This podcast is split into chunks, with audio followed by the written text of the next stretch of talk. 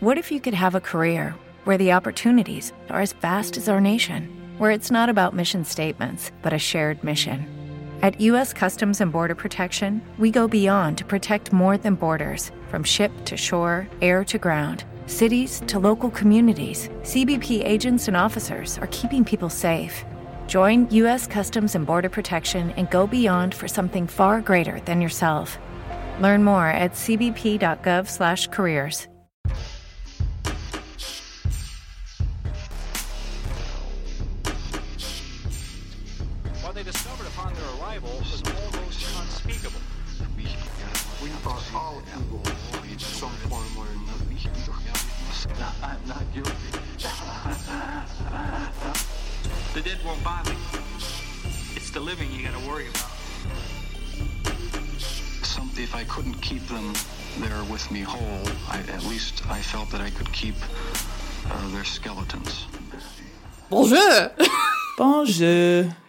Welcome to the Bad Taste Crime Podcast. I am Janelle. Uh, I am Vicky. oh, very good. Oh. I was trying. I was there was a point in time where I was trying to learn French from like an app, and I Yeah. Muzzy? Was it Muzzy? it was not Muzzy. I know. Comment allez-vous? Comment Je m'appelle Janelle. That's my name is Janelle.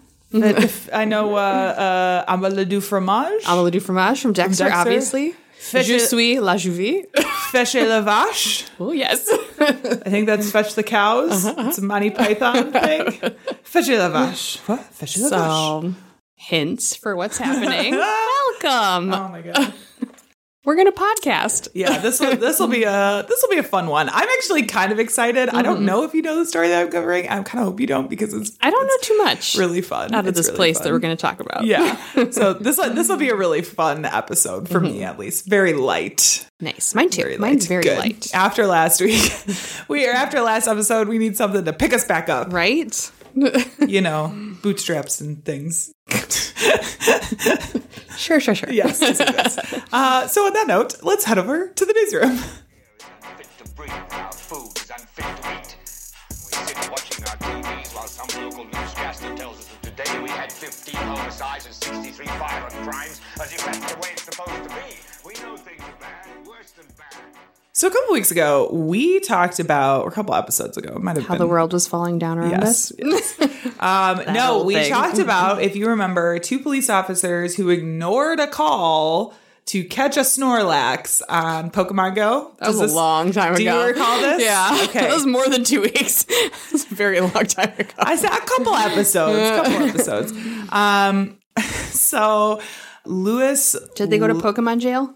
No, well, maybe. Um, Louis Lozano and Eric Mitchell. They so this is an incident in 2017 where they decided to ignore a call for a request for backup to a robbery at a Macy's.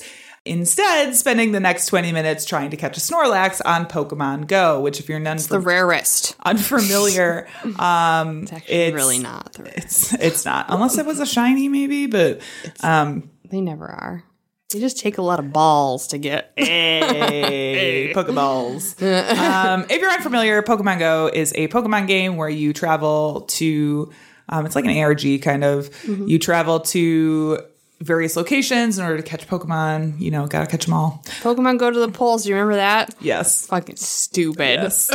So I hate everything. after this incident, they were fired.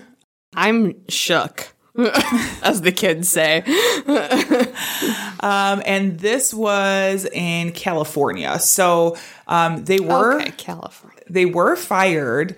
The board found that they were guilty on multiple counts of misconduct based in part on a digital in-car video system recording that captured petitioners willfully abdicating their duty to assist a commanding officer's response to a robbery in progress and playing a Pokemon mobile phone game while on duty.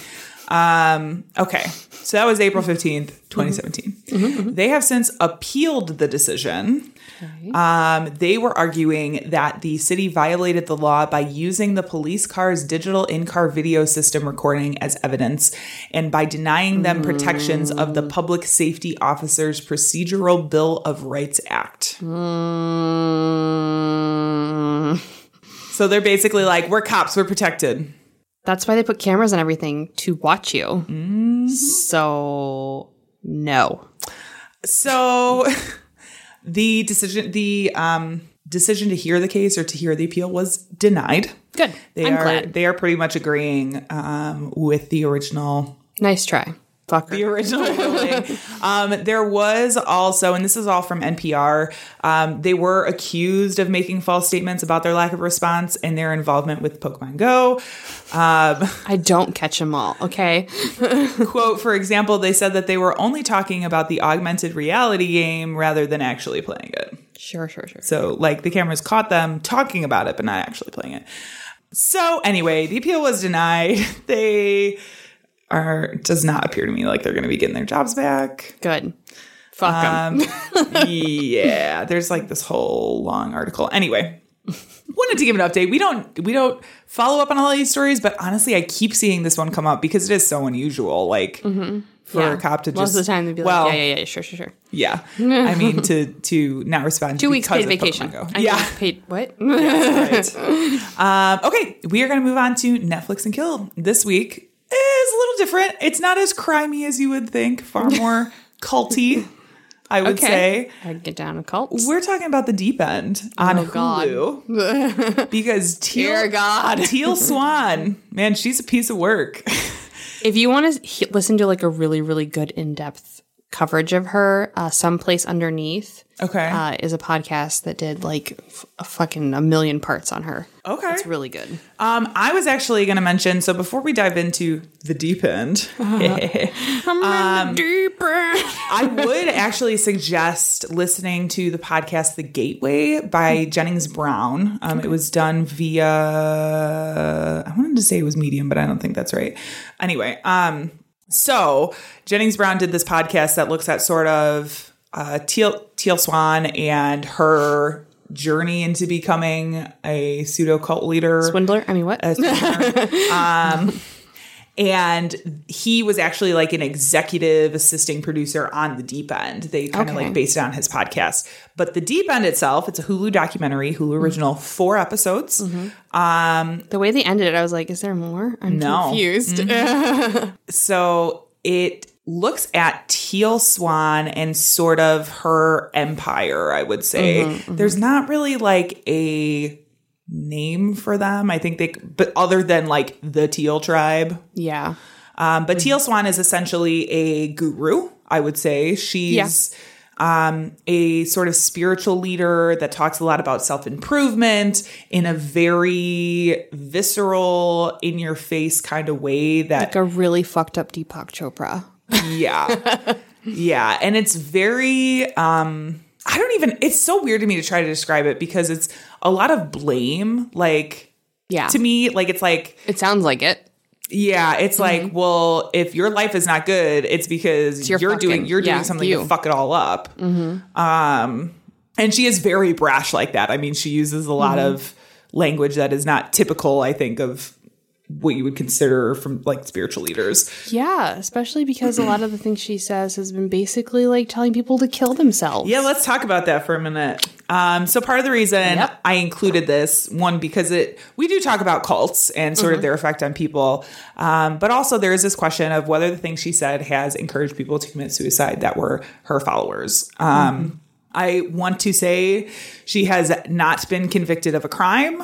Um, yeah, she I'm has. sure it'll come. Yeah, she I, at this moment in time, she has not been convicted of anything, and we will not d- definitively say yes or no. But She has been investigated several times. she has been investigated. Um, interestingly enough, in the documentary, they hire their own private investigator to look into them, who definitely, spoiler, concludes they're leaning towards cult. Yep. But she does use a lot of language to the effect of, Straight up telling, asking someone, well, why haven't you killed yourself yeah, if you want to kill yourself so badly, why haven't you done it yet? That type of thing, um, which I would say to the normal person definitely sounds like encouraging suicide. yep. But again, she has n- not been convicted of anything. I'm saying this to cover our asses because I feel like even with our tiny little podcast, she's kind of litigious and Yeah. would go after that shit. So definitely worth a watch. There is a lot of talk of suicide. So like Yes. beware for your mental health Big sake. trigger. Um, child sexual abuse. Child sexual abuse, recovered memories. Like she deals a lot with recovered memories. Yep. Um, the documentary itself was filmed over the course of three years while they were given access to her. I actually found out um, in a later interview with Jennings Brown that the three years were actually like the COVID years. So she has this retreat in like uh, the Caribbean somewhere. It's like one of these like off like out of the US type of retreat places mm-hmm. where people will go for like a week rich intensive thing. But they were not doing that at the time. This was actually like at her house. Mm-hmm. It also catches the group in a really interesting time of transition mm. when one of their main Inner circle. inner circle people leaves. He was with Teal for 18 years. They had previously dated and Yeah, it was they like were together together. yeah, and he filmed all of her videos and did a lot of manager type things. Mm-hmm. And then he got married and things kind of spiraled very quickly. All of this, all of this is on film. Yeah, because Teal hated his wife. Mm-hmm. She was Yeah, because it took- She was threatened. Yeah, it took it's it's so funny. This is one of these instances where I'm watching this and I'm thinking as a person, like if you were Teal Swan and you watch this, I already know what her reaction was, mm-hmm. but you watch this and you think, man, I look like a real fucking asshole. Maybe I should reevaluate how I deal with people.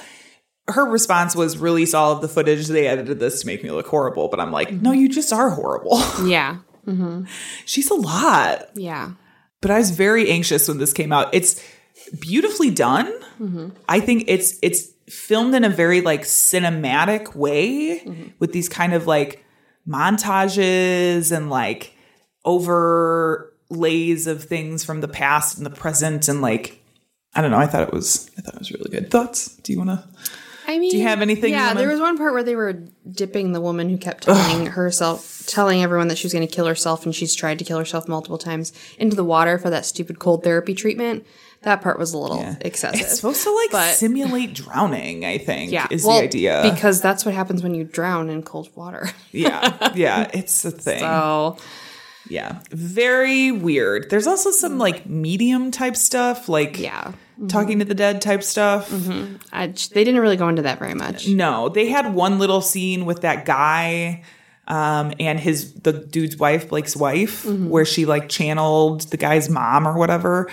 But that is like also a part of Teal Swan's thing is like this sort of contacting the dead stuff. So Yeah, and she said that her parents absolutely hated her because she was so fucking weird because she saw all these things, and I'm like, yeah. or were you just a terrible person from the jump? yeah and she has had some abuse things in her past um not to invalidate that like but often abused go on to become abusers. So all right so i would say check it out check out the gateway check out what was the name of the oh, podcast someplace underneath. someplace underneath make up your mind for yourself They're on the last podcast network. okay they're def it's she's definitely like a polarizing figure mm-hmm. check it out and make up your mind because this is i think a group that we'll have to watch in the next couple of years oh, like Oh yeah, right there with Jared Leto's cult. Mm. It still keeps happening. Yeah i'm surprised those two aren't like super friends or Right? married. Maybe they are.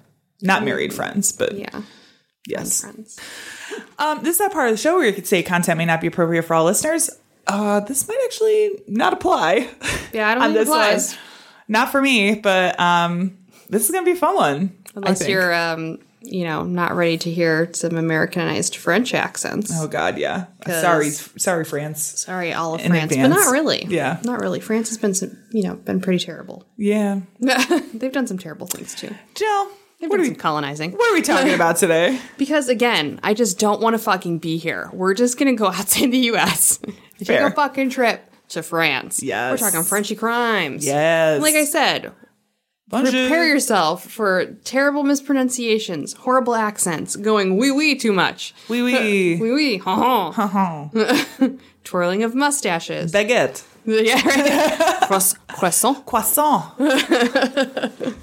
It's Macron. My name is French, unfortunately. Pizza. oh wait, that's Italian. Yeah. Vicky, have you had real French wine before?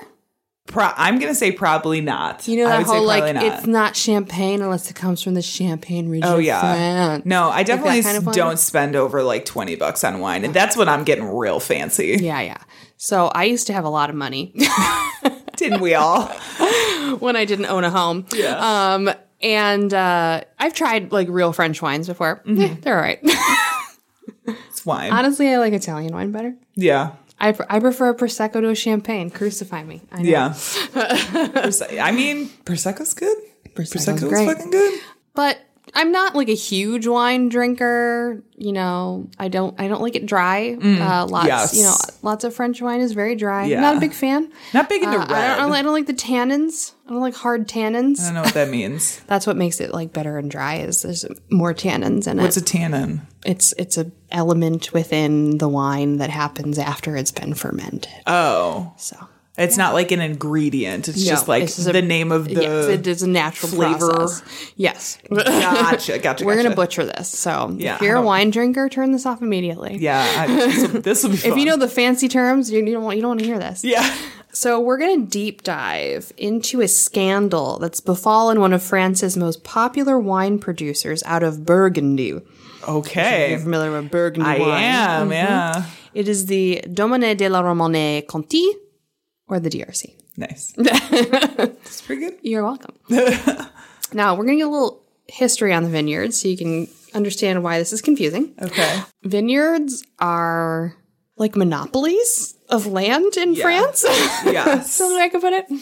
Um, the vineyard was part of an abbey in 1232, run by monks, but of course, as was the thing back then, it eventually got sold out. um, if you're not familiar, monks are the reason we have wine. Yes. yes. In 1631, it was bought by the de Cronenberg family, who renamed it Romanée. Um, by the 1700s, the Cronenberg family decided to sell, and a bidding war between Madame de Pompadour, mistress of Louis the Ninth, Roman numerals. one of the fancy French ones, uh, 14th hey. of France, and Louis Francois, Prince of Conti. okay. As you can imagine by the name it is called now, Louis Francois won, and the name was changed to Romanée Conti. Okay. So his ownership was very short lived. That's because all of the Richies' land started to being seized during the revolution. Hell of a time to buy a vineyard. Oh my god. The vineyard would flux and shift for decades as land was leased, sold, and then sold back. Domaine de la Romanée-Conti remains the largest vineyard in Burgundy's region today, Okay. producing one of the rarest wines, which is its flagship Burgundy. Wow. It was described by a wine critic, Clive Coates, as the following quote, the scarcest, most expensive, and frequently the best wine in the world. If you, if you more, oh my God, what? If you can lay your hands on a case, and that is a big if, you would have to pay 5,000 euro or more for a young vintage, double or triple for a wine in its prime. This is the purest, most aristocratic, and most expensive, intense example of Pinot Noir you could possibly imagine. Not only nectar, a yardstick with which to judge all other Burgundies. Oh my god. Barf. So pretentious. oh my god, this is why I don't drink wine. Because of people like that. I'm just like, I'm not even gonna drink it. Give me a Moscato. Yeah. I like did a I was a bar back for the museum I worked at for a minute when we did like an event mm-hmm. and I could not get this like stupid old wine screw cork thing to undo. And I was like, this is fucking stupid. And the woman's like, you must not drink wine that much. I was like, no, I find it very pretentious. And then she like just went blank as a sheet of Yeah. and just walked away. I was like, "Mhm, yeah. yeah, bye. It has nothing to do with the rusty fucking corkscrew you gave me to work with. Yeah, right. Okay. But also the exact type of person that would be at like an art gallery Yes. drinking fancy ass wine. Wine's pretentious. Yeah. So the vineyard produces roughly 500 cases annually, which really amplifies its rarity. DRC's Romanée Conti 2005 was released in 2008 for $3,650 to 403,000 4,300 a bottle, depending Wow. on where you were. Uh, at retail, it now ranges between 8,000 to $16,000. Um, just last weekend, actually, Christie sold six bottles of Romanée Conti at an auction in New York for a record high of $26,000 per bottle. Jesus. So, you know, some wine fans, um, I would say fans, not connoisseurs, because Yeah. they uh, are insane, actually have jumped the vineyard walls to get cuttings of the vine so that they could try to produce their own wine. Oh my god. Which is why that whole like it's not champagne unless it comes from the Champagne region is a thing. Yeah. Because people will cut things from vineyards or take seeds and grow them in other places and produce wines from these vines and Yeah. say that they're the same thing, but they're not. Yeah. But they are. But they are. So you could see how something so rare and so sought after could become a crime. right? Wine, yeah. So we're going to talk a little white collar crime and a little bit of sabotage.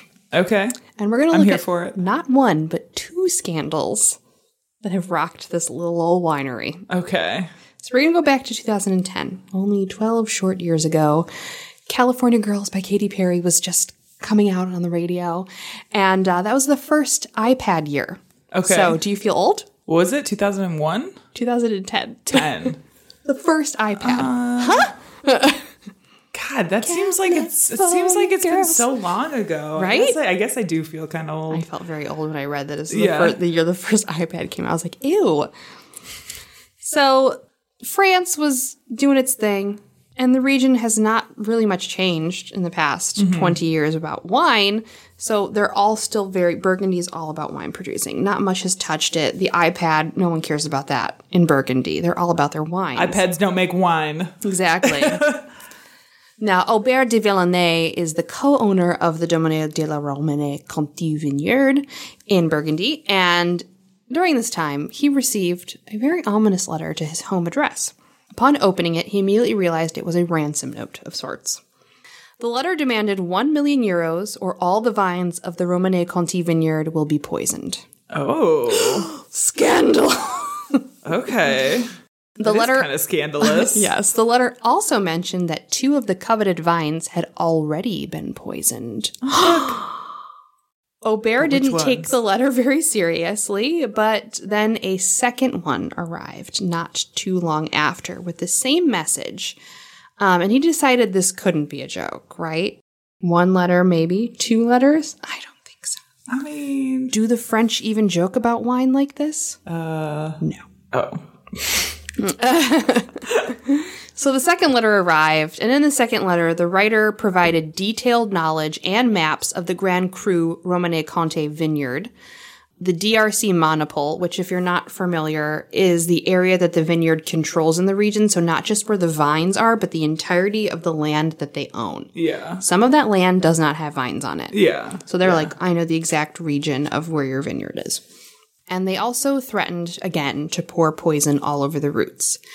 They mentioned in this letter again that they had already poisoned two vines, you idiot. And they're like, this is how serious we are. So he's like, okay. And then the second part to the letter, after he unwrapped the letter, there was another piece of paper in there. And inside that was a map. And the map had X's on two locations where the vines they had poisoned were. Okay. Now, the second letter was also really interesting because the writer clearly had some sort of understanding or knowledge of winemaking because they used sophisticated terms like décodélenvannage, which means stripping or filtering, and démontage, which means removing the sediment. Okay. So they used these like words within this letter and it kind of tipped the reader off like, okay, they have a very detailed understanding. That's something that a producer would know, not necessarily the layman. Yeah.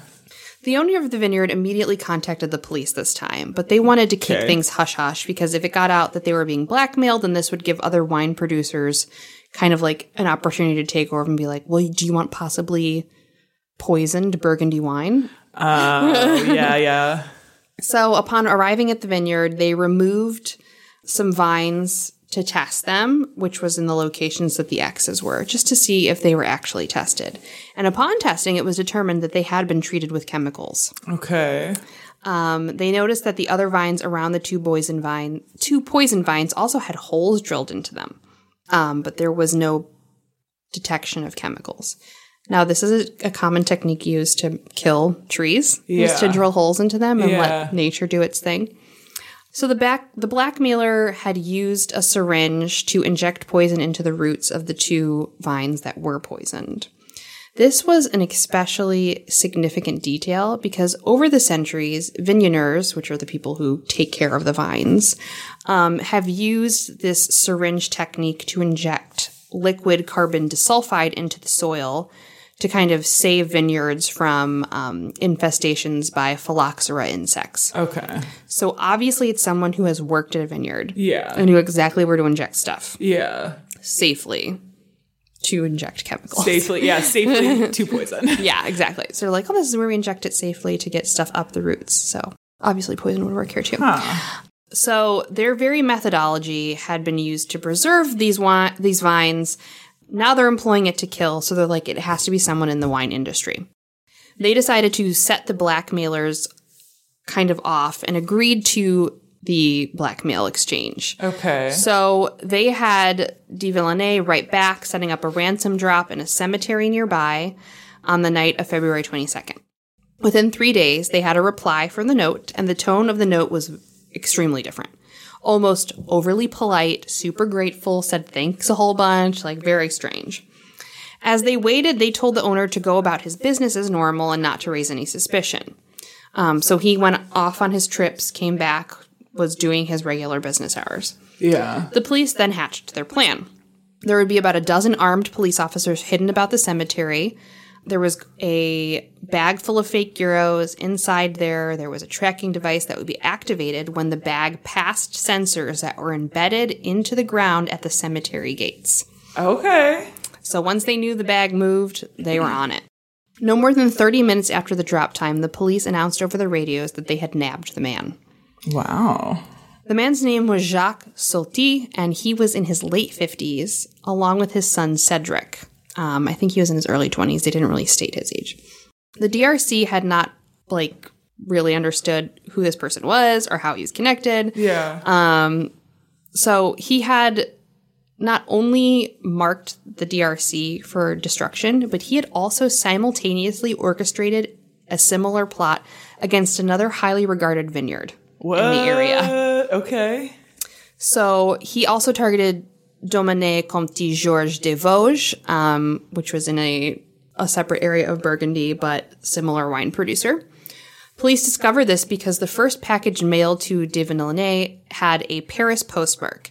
And so they went to the post office and looked at the footage from surveillance cameras, and it revealed that he had shipped a another package at the same time that looked exactly the same. Okay. So he it was si- like simultaneously running Mm-hmm. so, it yeah. on some. Okay. So they contacted the owners of the other vineyard, and the vineyard too said that they had lost two of their vines to poison. Oh shit. So when Solti had been like taken in, they kind of asked him like, "Okay, so what's your connection to this? Why are you interested in this?" So he went on and told his entire fucking life story. Okay. So when Solti was about 12 or 13 years old, his parents sent him to the Lycée Victor de Boin, which is a boarding school that specializes in winemaking. Okay. Of course. Of course, France would have French. like a boarding school that's like, but also winemaking. Yes. Wow. Um, which is also a thing like for culinary school. Like they Yeah. would send chefs to boarding schools like that too. Yeah. But that's, I mean, when you're talking like kids, it's Yeah. like, it's well, it's trade. You know, yeah, learning true. the trade. That's true. That's true. Now, according to the principal of the school, they said that they had a file on him, and within that file, it was a lot of like infractions. His grades were terrible. His parents too were winemakers. They oversaw a really small vineyard, and they you know, they he was very troubled from the start. So they sent him to boarding school, and while he was there, he was also very troubled. It would only be a couple months before he got expelled for the first time. He'd come back, but um, you know, he kept getting sent away. His offenses were things like smoking, cursing, staying up all night, but also like destruction of property, like just being an overall asshole. I was hoping that it'd be something crazy like peeing in the wine bottles. I mean, I wish, but no. Um, he also, after being finally taken out of the school officially, he committed a string of armed robberies after this and even attempted a kidnapping. Whoa. Okay. Mm-hmm. Okay. During one of the crimes that he committed, shots were exchanged with the police, and he actually end up, ended up being hit in the chest with one of the bullets. Um, he was fine, and he did get sentenced to 20 years in prison. Of course. He'd only serve a portion of the time, and he would be in and out of jail for a vast majority of his adult life. Wow. So he decided to switch his business to extortion instead of robbery Okay. um, because it's a little bit safer, Definitely. Um, Definitely. less chance of getting shot, Yeah. I would say so. um, and also using his knowledge of Yeah. wine to kind of psych these wine people out. Interesting. So he set up a shack in the woods overlooking the vineyard area in Burgundy. Um, he lived there with his camping kitchen and poison laboratory. police, Oh my God. Yeah, police located the shack and found in it syringes um, and Roundup. Oh. So he was using the chemical Roundup to kill the vineyards. Um, slowly, word of the crime leaked into the French press. The DCR was concerned about copycat criminals. Um, so the trial was kind of, they were apprehensive to take it to trial. They never would get to trial because in July of 2010, Jacques Solti was found dead in his cell. Oh. He had twisted his clothing up into a rope and hung himself. Oh boy. His son Cedric would go to trial um, on, you know, very quietly on the down low, and the judge gave him time served for being an accomplice. So he only served eight months in prison. So they just kind of like. Yeah. Yeah. But sadly, this would not be the last of the problems for the Dominique Conti. Uh, next would come wine theft and a little bit of fraud. Oh boy. Now, we're going to go back to the early 2000s to kind of set you up with this this particular part of the story. This is when a wine boom was happening. Um, California wines were taking the fuck off. Like Yeah. there was a run for the money for wine. This was also a tech boom. Silicon Valley was like growing. So all of these men with all of this money were like, what do we need? Rare vintage wines. Of course. Of course. So rare vintage wines were going up for auction and being sold through establishments like Christie's Auction House and Sotheby's.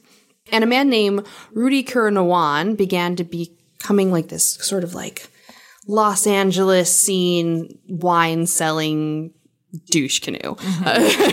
Just like typical, right? Yeah. Typical California guy. In one auction at Acker, Merrall, and Condit in 2006, Kurniawan sold $24.7 million of wine. He beat he beat the previous record, which was ten million dollars. Uh, he then began to focus on rare French wines like the DRC, and he even became known as Dr. Conti because he was like so in it. Oh god.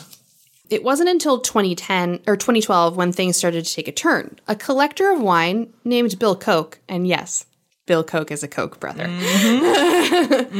uh, started to take note on some discrepancies. He found fake bottles of wine in his collection and decided to hire a private investigator.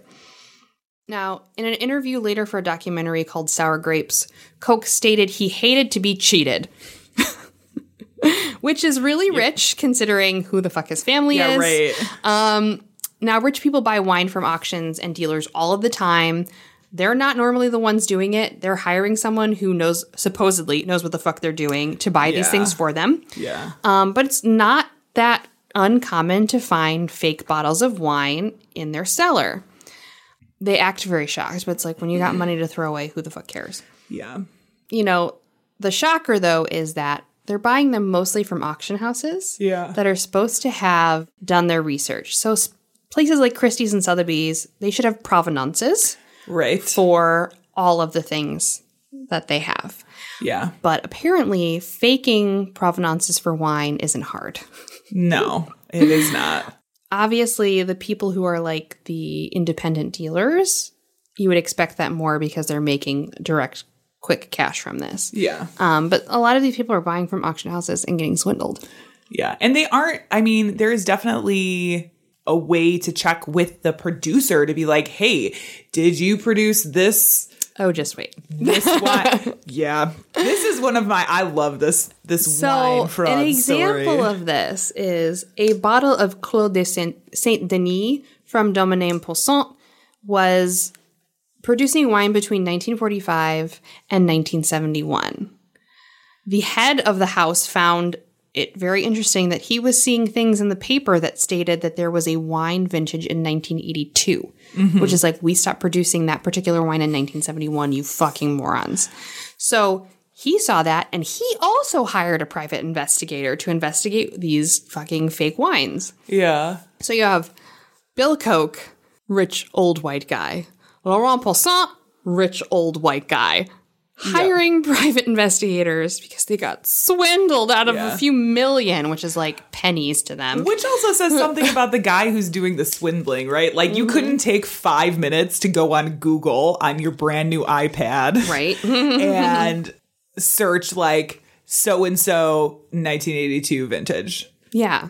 Duh. It just seems so obvious to me. Yes. Like that one was so Yeah. dumb. I can understand. The other thing that happened was people were finding, so sometimes they number bottles. Mm-hmm.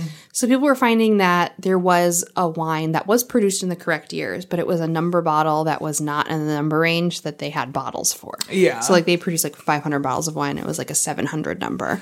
Yeah. It's like, mm, we didn't produce that many bottles of this wine that year. So Yeah. wrong. Yeah. Jeez, Google people. That's harder to to figure out. Like True, sometimes they don't tell you the exact number of bottles that were released. Sure, And for this reason. Sometimes they're like samples that are not numbered.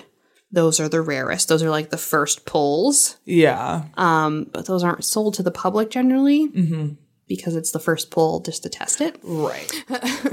So, authentication experts determined that there were lots of dodgy consignment and provenance paperwork within all of these fakes that they were uh, investigating. And it was enough to get the FBI involved, as the money from this added into the millions, closing in on the billions. So, once you're fucking around with this much money, Rich people you got to call the FBI man. in. Rich people shit. I'm telling you.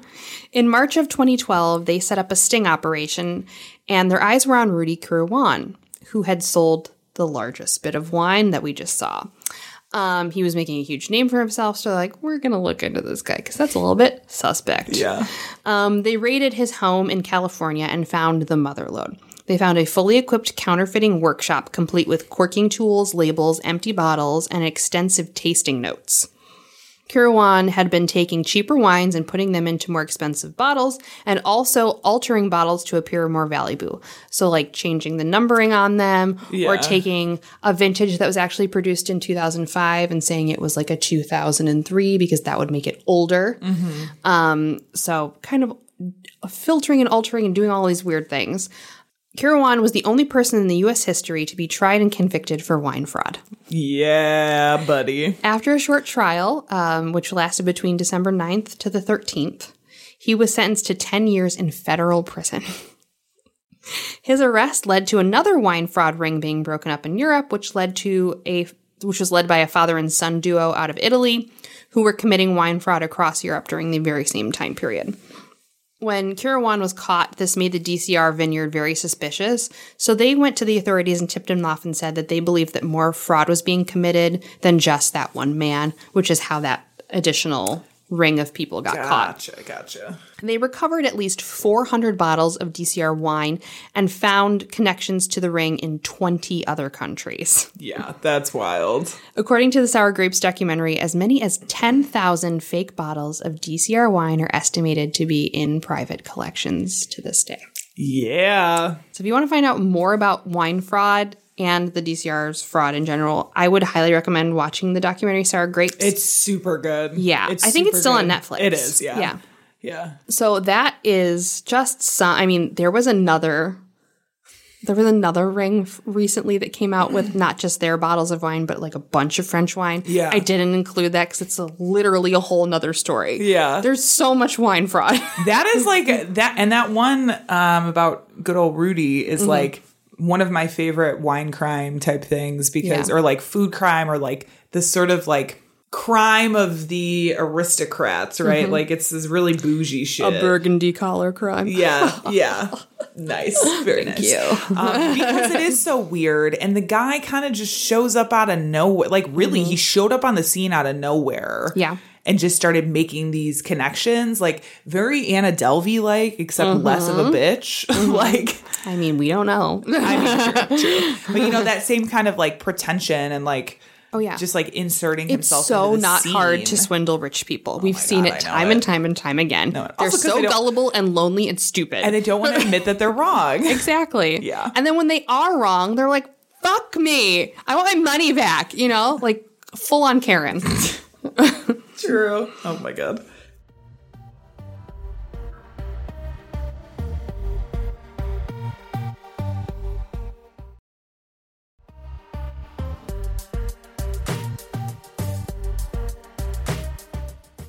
Okay, so I I don't think that we've ever done like specifically a French episode or like I don't think like so. a France episode.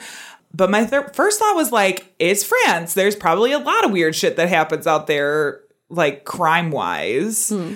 And they do. I definitely saw like a couple stories, especially old timey stories of like cannibals that were assumed to be werewolves in like the 1500s. oh yes, we definitely touched on something like that when Yeah. covered the story. Yeah, yeah. yeah, and I was like, "Ooh, that might be kind of good," you know, like you do in the old old Mm-hmm. European times.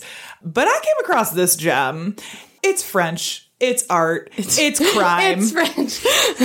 I wanted to talk about the guy who has been dubbed the most prolific and consistent art thief ever. Yes. Stefan Breitwieser. Wait, wait. Breitwieser. Ooh, I'm going to say it regular, though. I can't do that for a whole episode. So it's fine.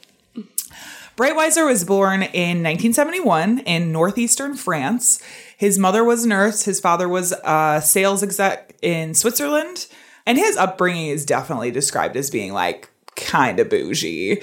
Yeah, his dad's working in Switzerland. Yeah. which is And like crime capital of the world. It's like where he's at is right on the border between France and Switzerland. So this is from, let's see. Oh, there's this great article in GQ. So this is from that article in GQ. Quote, the family for most of his youth, youth was well off, living in a grand house filled with elegant furniture, Louis XV armchairs from the 1700s, empire dressers from the 1800s. End quote.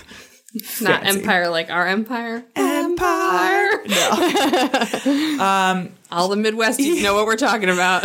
He had gone to university to study law, but dropped out after a few years. When he was 22, Breitwieser's parents' marriage just like imploded. It ended horribly. And um, as GQ put it, he and his mother tumbled down the social ladder. His father kind of took everything, like mm. all of the nice shit, and they were like left with just like nothing, pennies. It was around that time that Breitwieser met Anne Catherine Kleinklaus, who shared his love of museums, and the two quickly became a pair. It wasn't long before she moved in with Breitwieser and his mother. Now, the couple decided to visit a museum in the French village of Tannes, where Breitwieser sort of first had the urge to steal something. My first urge to steal was penny candy out of like the Brach's candy display. So like Yeah, no, they I was like, I want that Werther's. I'm going to take it. they stumbled upon an antique pistol hand carved from around 1730. How cliche. Um, it reminded him of some of the weapons that his dad actually had, like these old antique weapons. Of course, weapons, he'd collect weapons. but far nicer than anything his dad had. Right. and he wanted to take it. the museum had little security and the display case had been left partially open. Oh my God, stop. So so Breitwieser decided to take it, which opened the world to hundreds of thefts to come. oh my God. And a lot of this like early day stuff is according to Breitwieser himself. Mm-hmm. So it could be totally fabricated. Yes. A lot of this has been backed up, but like some of the things are like. So later in March 1995, Breitwieser and Kleinklaus visited the medieval castle, castle at Gruyere, Switzerland. Yes, like the cheese. Excellent cheese. Yeah. There, 22 year old Breitwieser stumbled upon a painting by Christian Wilhelm Dietrich and 18th, um, an 18th century German artist. It wasn't really like a famous piece. It was only worth about 1500 pounds. I mean, it wasn't like something crazy. But Breitwieser was taken with the piece, later saying, um, this is from The Guardian, quote, I was fascinated by her beauty, by the qualities of the woman in the portrait, and by her eyes. I thought it was an imitation of Rembrandt, Okay. okay. You see, Breitwieser was not interested in like the wealth that he could accrue by stealing all of this stuff. Mm-hmm. Instead, he lifted the pieces that spoke to him, that he like saw beauty in. Of course. that is the um, most fucking French thing I've ever heard in my life. Right? because he wanted to add them to his personal collection. Oh, sure, sure, sure. Which, you know, of course, it's like this dude, Breitwieser, who was literally working as a waiter in Switzerland. Like in his regular life, he was like a garçon, right? In Switzerland. Thank you. he just decided to embark on this still ongoing career of stealing art and rare antiques for his personal collection, Yeah. which he held in secret at his mother's flat. Like they talk about him not having enough room for this stuff and it was just piles and piles and piles of That's not. That's when you have a problem. no It's not a collection. It's a hoarding situation, I don't have a I don't have a problem. I have the most expensive collection in all of France. right? you just have nowhere to put it. Uh, so, following the theft of the antique gun, Breitwieser visited the Museum of Musical Instruments in Basel, Switzerland, where he stole a 17th century violin, followed by taking a painting called Two Men by Antoine Watteau from the Museum of Montpellier in South France. South France? Self rules. Accidental accent. so this continues on and on and on and we'll go, i'll go a little bit more into depth about like what he had later but this goes on and on and on until one day in november 2001 when Breitwieser climbed a radiator at the Richard Wagner Lucerne uh, Richard Wagner Museum in Lucerne, Switzerland, to steal a bugle from the 1580s. Of all the instruments, a fucking bugle. and it's more I I'm sure it's more of like a horn, like a like French horn style. yeah, um, because from the 1780s, it's like Yeah. you know. Upon returning home, his uh, girlfriend Klein Klaus was not happy, mainly because they had already been caught in Switzerland one time. Um, and they were allowed to leave on a suspended eight month sentence in Switzerland, but they were essentially banned from coming back into the country. So she was like, yo, we cannot steal from Switzerland anymore. Yeah. He's like, cool, but I'm gonna go into Switzerland and steal this bugle. and then Never just listens. came home with it. So they decided to go back to the museum thinking that he had left a bunch of fingerprints behind. She went with him to um, erase the like with like rubbing alcohol and like a cloth to erase the Oh fingerprints off of this display.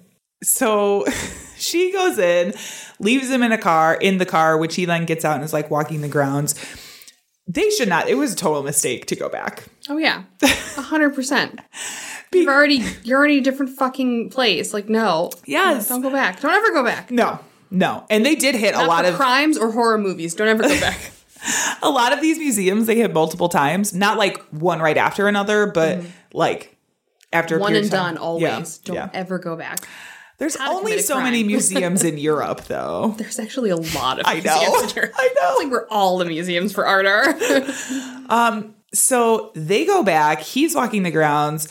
Turns out someone at the museum recognized Breitwieser and called the police. Whoa. Shocker. We do so like when I worked in a museum, we did have like a a photo Mm-hmm. like list of people that were not allowed back in there. But it was like in a binder. And you'd have to like look through it yeah. to see who the person was. Um. Hold on. Let me check. I imagine Oh no, you're not in, in like a smaller museum, yeah. But like in a larger museum, they probably have like a computer system or something. So that's the thing. Um, he was walking the grounds. There was a um, like a regular patron at the museum who was walking their dog. Saw this guy kind of acting suspiciously. I believe I saw someone somewhere mention that he was wearing like a trench coat that was kind of like weird. So How to tell that you're a criminal? trench trench coat, Tre- especially like trench coat in the summer. Yeah. weird guys. Mm-hmm. So he went and told the cashier who checked out this guy and was like, "Hey."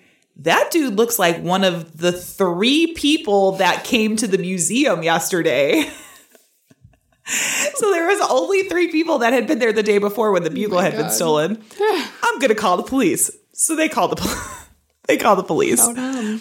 Klein Klaus, like she had gone in to to deal with the fingerprints, and she was able to leave without incident because the two of them were not together, so nobody realized that like, oh, this is an accomplice or this is like Right. they came here together. She just like drove off. She's like Nice. peace, drove off so that she could go tell his mother what was going on. So initially, Breitwieser opted to tell authorities that he had come to Switzerland alone looking for a gift for his mother for Christmas. And while he Had a stolen bugle. he had taken the bugle, he just didn't know how valuable it was. It's a museum. Yeah, but it was just like sitting on the shelf. I didn't think anybody gave a shit because it's like nobody's looked at it. It looks a little dusty. Classic.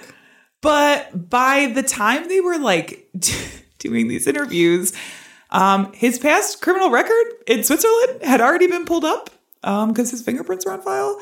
Yeah. And From all the crimes? yeah, and they originally were just like, okay, it's just like the small time guy. They definitely started taking him a little more serious because you know, one is like small time, two, even even just two is like this is a little more. Mm-hmm. So Swiss investigators managed to get an international search warrant for his home in France, but it took about four weeks to attain. Like it just takes a lot longer. So this whole time, Breitwieser is sitting in a Swiss prison with no clue what is what is going on until he gets called into an interrogation room and gets presented with this photo of a commemorative medal that he had stolen from a different Swiss museum. Mm-hmm. Then they pull out all of these pictures. It's like a stack of pictures of all of the stuff that he's stolen. He kind of realizes the jig is up, mm-hmm. confesses to everything. Breitwieser is like one of these people that has an incredibly good memory and was able to tell tell them everything he had every single thing he had stolen, where when it was stolen, where he stole it from, and where it's located at the house. And authorities found that in total, Breitwieser had stolen 60 paintings and 112 assorted rare objects worth between an estimated 1.4 and 1.9 billion pounds. Oh my god. That's a lot of shit. It's a lot. That's a Where do you that's even lot. that? You don't even have walls to hang that. And I saw somewhere he was averaging stealing something once every 15 days. Oh my god. Yeah. Like just the That's volume. not th- that is a problem. You're a klepto. Yes, is. So most of these works came from either France or Switzerland, but his stolen collection contained pieces from museums in the Netherlands, Belgium, Denmark, Germany, and Austria. Huge. It's just missing Spain and Italy. Here's where things get a little heartbreaking oh, for the art lovers out there. oh no, did he cut him out of the things? No. before this before the search warrant was executed and Breitwieser confessed his mother had gotten wind, likely from Klein Klaus, that he had been arrested. Her reaction was to chop up the oil paintings, which the old ones were done on wood rather than on like canvas Yeah. um, shred some of the others, throw all of the other art objects into the Rhone-Rhine Canal. These included cheap profiting from his master by Peter Bruegel the Younger that was cut up with scissors. Oh my god. Sleeping Shepherd by Francois Boucher, destroyed by garbage disposal. Madeline of France, Queen of Scotland by Corneille de Lyon, also destroyed by garbage disposal. And The Monkey's Ball by David Teniers, shredded by scissors.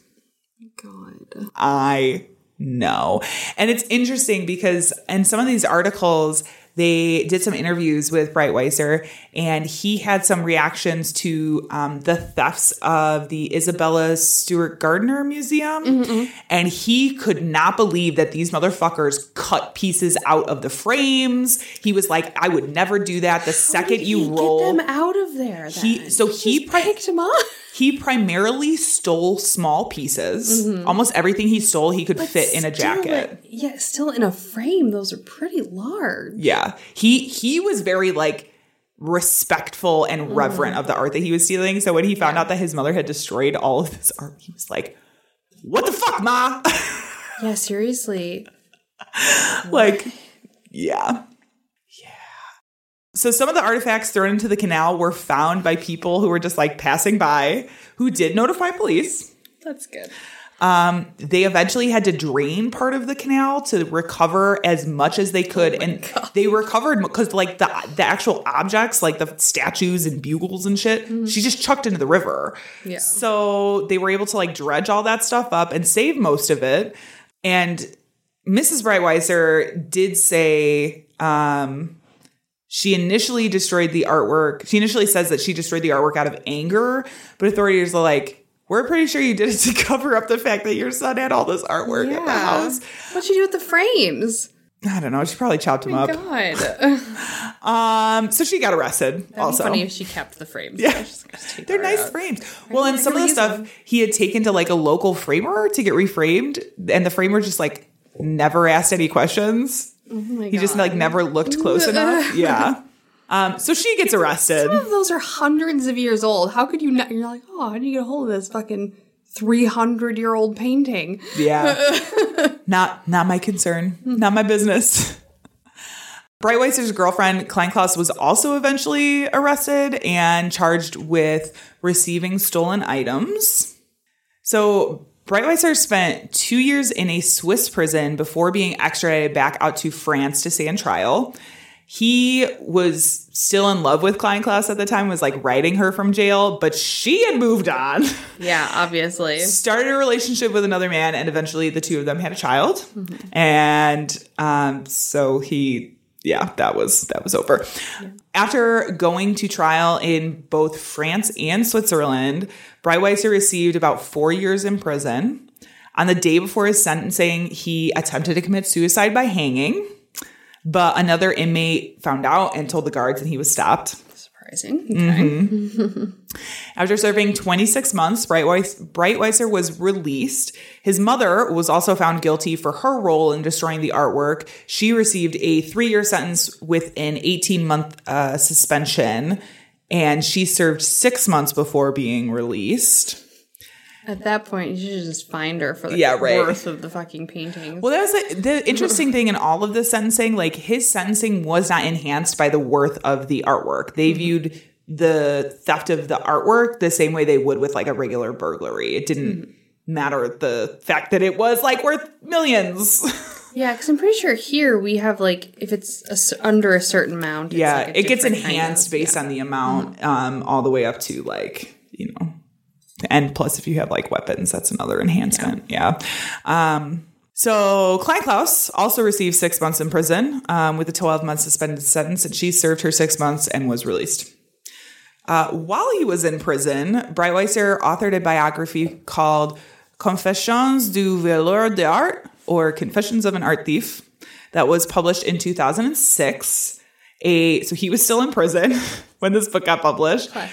A German translation of the book was released a year later.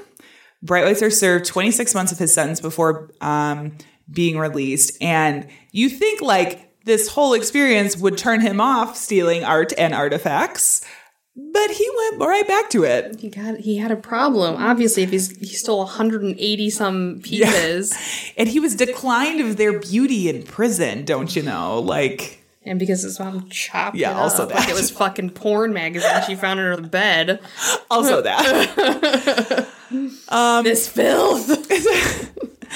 Yeah, she literally chopped it up and like got rid of it over the course of days in bin bags. Yeah. In April 2011, police conducted a search of his house, finding another stolen 30, uh, 30 stolen artworks. 30. 30. Busy boy. 30, yeah.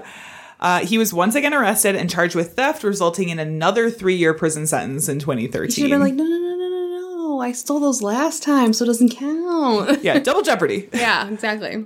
This wouldn't be the end for him. Oh no. because police obviously placed him under surveillance yeah. in 'cause he 2016 can't stop, won't stop. yeah um so he was under surveillance in 2016 when they had spotted a 19th century paperweight he was attempting to sell on ebay Idiot.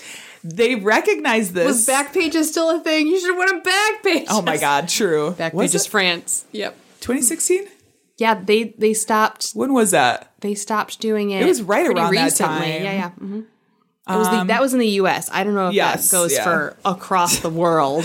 Bad back page is France. yes, or at least like the you know the dark net. Go to the Moulin dark Rouge. web. No.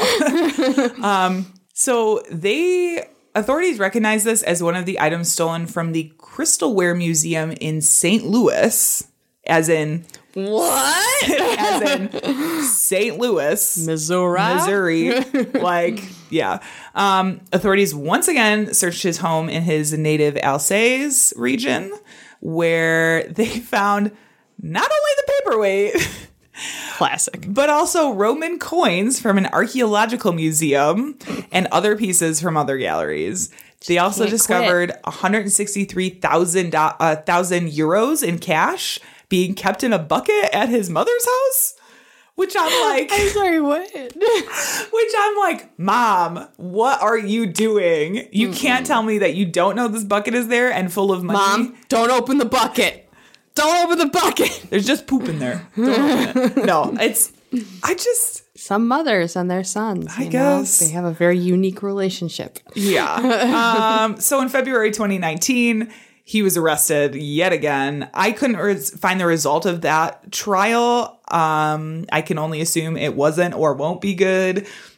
It's possible it hasn't happened yet because that's like mid COVID years and Yeah. like And everyone a lot just of shit got delayed. Yeah. So Like we don't care about the justice system right now. he's still- pandemic. he's still out there. Like Stefan Breitwieser Lifting coins, and objects and paintings and bugles, Bugles. and Famous guns. for the bugles.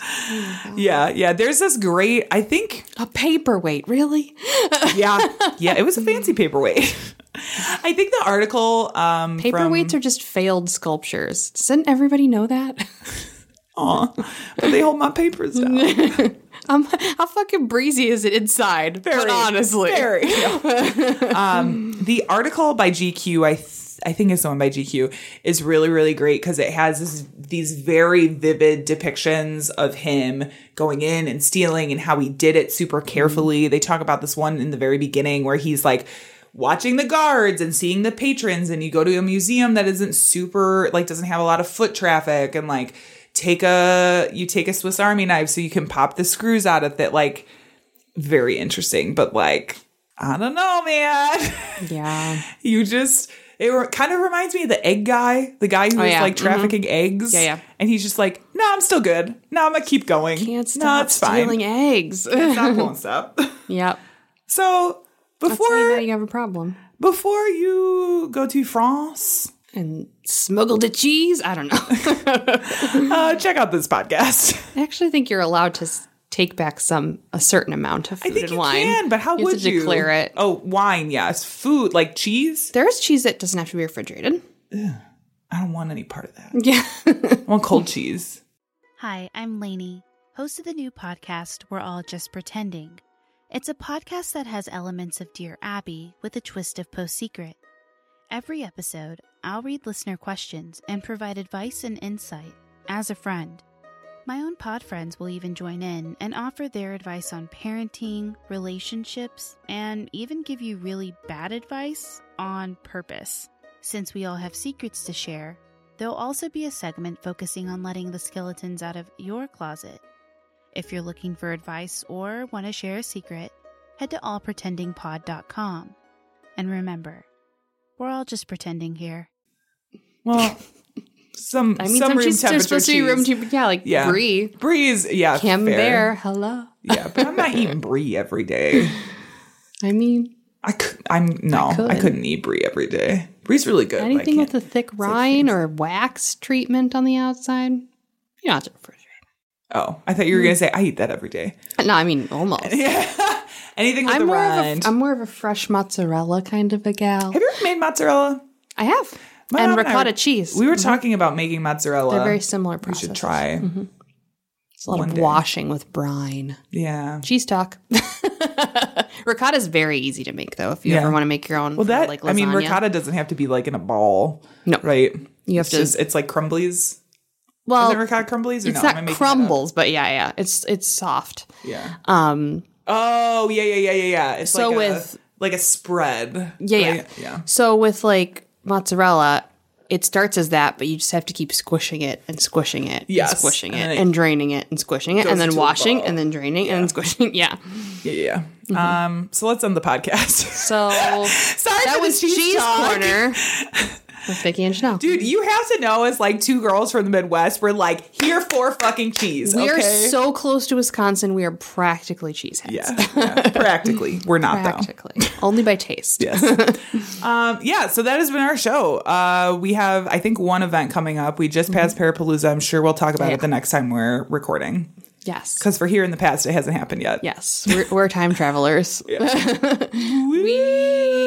have another event. If you missed that one, Mm. September, probably the second weekend of September. Um, we haven't got the exact date yet. Not sure yet. Um, but we're going to be back at the Elgin Fringe Festival doing a live show and you can get tickets and information at an elginfringefestival.com i believe is the website um, you can get individual tickets. They start at like 712 or get festival passes then you can see everything.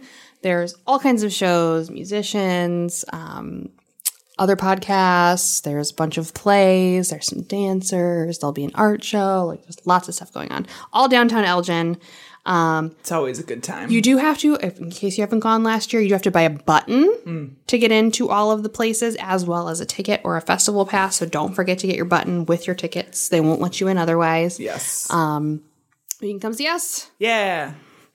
listen to us. It'll be fun. It's always, I love working with Fringe. Mm-hmm. It's always a good time. Hopefully, the weather is not, I know it's going to be July, but I'm hoping it's not like 150 degrees. It's gonna be by that September. Vicky. September. September. I'm sorry. I'm Wrong thinking event. of, oh my God. Hopefully it's not rainy because you have to walk to all the places Oh, to get. yes. Yeah. Because it's all it's, Hopefully it's it's all different venues in Yes. Elgin. So Um, I think that's all we got right now. that's all we yeah? have currently. Yes. Mhm. Okay. We might Well, be taking some time off too. I Oh, we- yes. we, want to just let you know that that might be coming up soon. Yeah. In October, we might be taking some time off, so Yeah. we'll see so, what we have available. We might put out an episode. We might not. Yeah. So the way it'll, so I think we've briefly talked about this Mm-hmm. when we kind of decided because we have been running the show for five years. Now, Yes, right? and we've never taken a we have break. never taken a break. we always have something coming out on schedule. Um, It comes out. it comes the week it's out when it to. should. Yeah. Yeah. um, so the talk is we'll be we will not be recording the month of October, Mm-hmm. which means you will not be getting episodes the month of November. Essentially. Mm-hmm. Yes. So just keep that in mind. There is going to be a little break for us, but we will definitely be back um, after that. We just got life things, you know. Yeah, it's the busiest season for both of us, It's and time- also it's spooky season. Yeah. and I actually want to fucking enjoy it this time. Yes. yeah. And like we said, we've never taken a break. So Yeah, I, never. I was like, we'll be mm, glad to have a vacation. I'm, gonna float this idea to you because um, I'm down for it. I'm Yeah. going to die. I'm going to be Yeah. traveling. so Maybe much. maybe we'll have some some some things. We might have like some Yeah. Mm-hmm. lost tapes or something coming out, but um, we might have we might have some live shows, but Yeah, we're knows? not we're not too sure about how we're gonna do that just yet, but, but just so everybody knows, don't expect a lot. yeah, the end of this year is gonna be Yeah. quiet. um, if you enjoyed this podcast, or I'm sorry, if you enjoyed this episode, you can We know find, you enjoy this podcast. If you made it this far, um, you can find more episodes like this at badtastepodcast.com, where you can also find links to our donate and merch page. Um, or you can contact us. Like if you have an episode suggestion, we'd love to hear Yeah. Mm-hmm. it. Just shoot us a little email on our contact page and we'll look into it. All right. can't promise a response, but we'll look No. at it. On that note, our sound, uh, our sound and editing is by Tim Fullman. Our music is by Jason Zakshevsky, the Enigma. This has been the Bad Taste Crime Podcast. We will see you in two weeks. Au Or- revoir. Au revoir. Mi amor. Oui, oui. Bye. left their bodies on the hillsides along the highway.